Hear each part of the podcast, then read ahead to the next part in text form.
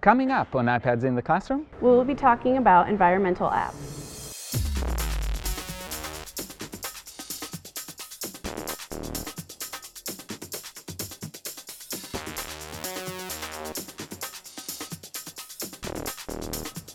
hi, I'm Guy Trainin, And my name is Ashley Roki. and this is iPads in the Classroom. And today we're talking about conservation apps or apps about the environment. And we were sort of talking about how would we say this best, and this is what we came up with. So here we go. So the first app is Uh, the first app that we found is Pollination to Plate, and this is actually an app through the University of Nebraska. So um, this basically teaches you about pollination and the foods that are pollinated. okay. So we just click on play here. It brings you to a page where it just explains pollination, how it works, and it has some nice visuals and text. Not too much text though, so that's nice. Yeah, but it's it's still quite a bit of text. So this is not the kind of text you want in first grade. This Right. is middle school and above, I would mm-hmm. argue. Yes. So then it gives you some examples of foods from direct pollination, mm-hmm. indirect pollination, and wind pollination. All right. So that's useful to go to the next mm-hmm. part of this app and playing the game. So, a watermelon, your job is to just simply drag it to which pollination you think it fits into. So, Okay. let's do indirect pollination. Oh no. Okay, let's try again. And there's a comment right after. So that's important to know that uh, that there's extra information showing Yes. up during the game. Yes, it's not just a Yeah. game, it gives you information. And now apple. Well, it does help you understand that bees are important. It does. Even though I dislike them. But they are important. So yeah, that's basically Okay. So- app. Very simple app. Talks about pollination, talks about uh, through repeated Mm-hmm. practice how important bees are to the environment because most things are pollinated. Most of the things we eat are pollinated by uh, bees or indirectly Mm-hmm. by bees, and then uh, animals consume those plants and it goes beyond that. So that's a great app to start with. What do you have next? Um, the next app that I have is NRD Trees. Mm-hmm. So this is specific to Nebraska also, Okay. so this is nice. Um, when you come to the main page, it's just going to give you a list of the different trees that are Mhm. located in Nebraska. So let's just select a tree here. Mm-hmm. And once we do that, it comes up with all the information about these trees.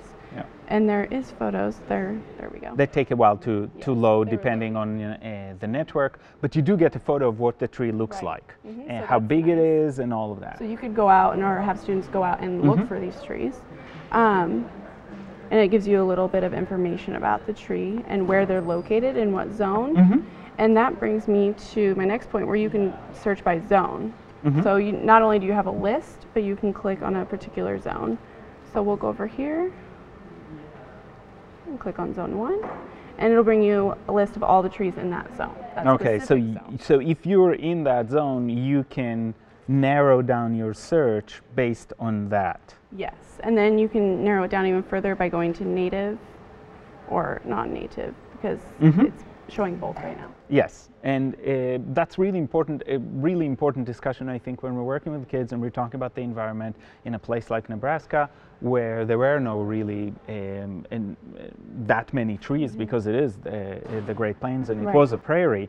Uh, knowing what was native and wasn't native in different zone really really matters and even knowing that there are zones that it's not all the same and moving from east to west you're seeing very different weather very different uh, plants is a is a great way and i think most states um, through one way or another have apps to talk about the vegetation in that state. So that's a great way to do some exploration. And if you're out in nature, you can take those photos, bring them back into the classroom, and then uh, share them, check them, make sure that you know what you actually uh, saw.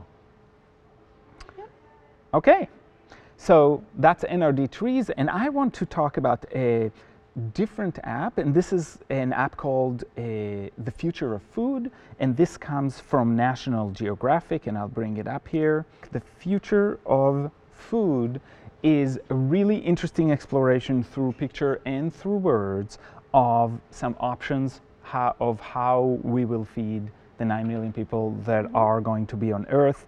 And you can see that, for example, there are diagrams about how do you do this raising of fish inside the ocean so you don't create them in uh, pools and you still uh, control the growth and don't hurt the ocean in at the same time. So you can do that and you can see that there's a way to maneuver through all of those pages. So this is a very rich information. This is very rich both from a picture perspective and from a, a text perspective. This is not for elementary kids. This mm -hmm. would probably be middle school and up, or if you want as a teacher to present ideas, you can use that. But uh, the kind of text and the kind of reading that is involved here is uh, more than that. And you can see that you can share it. So you can use uh, email, Facebook, and Twitter to share beyond that. And those stories, if you scroll right and left, you get to the next story. If you scroll up and down, you scroll through that story and you learn about these features and these problems around the world. There are nice interactive maps. So if we go back, uh, you can see, for example, the challenge in Africa and you can see, for example, different things that restrict agriculture if it's too high or when it's too hot and dry, the big desert regions. And so you can start seeing and exploring interactively why there's a food problem in Africa and thoughts about how we might go ahead to uh, try and solve it and how it impacts people. So there are personal stories, which again is something National Geographic does really, really mm-hmm. well. And so it connects it to real people and real environment and not just to big ideas. So right. those big ideas do get uh, discussed. There's a little bit of text, for example, for each picture, just to give it context. So it, for me, it's a fantastic yeah. uh, app, uh, both visually and from a content perspective. It's very thoughtful, um, a lot of information in there. Right, and very realistic. That's yeah. what I like about that. And again, it's it's confronting a real problem. I mean, we have problem in this problems with uh, food in this country, but as a world, we have to face those questions, and that's part of what this app does uh, very very well. So this is called the Future of Food from National Geographic. Next app that I want to talk about is called iRecycle. And iRecycle is both an iPhone and an iPad app, so you can run it on multiple things, and that's why it's uh, actually vertical. And uh, what this allows you to get is very quickly information about how do you recycle different things. Mm-hmm. So let's uh, go with paper. And it tells you what can be recycled, right? Mm-hmm. And what I like about it is it's got these little notes up there. For example, recycle it today and buy post consumer uh, tomorrow. So it tells you where it ends up. And it'll also tell you where you can recycle next to where you are. So it will pull up from your environment where you can recycle things. Now, uh, paper is really easy to recycle and there are lots. You can see how many options there are. But if you uh, talk about something else, let's say, I don't know, batteries, and we'll click on car batteries you can see where you can actually recycle those. And I think that the great message, there are two messages here. One is that there is information out there mm-hmm. that if you have something you don't know how to recycle, um, recently um, we wanted to clean our garage and we wanted to recycle paint.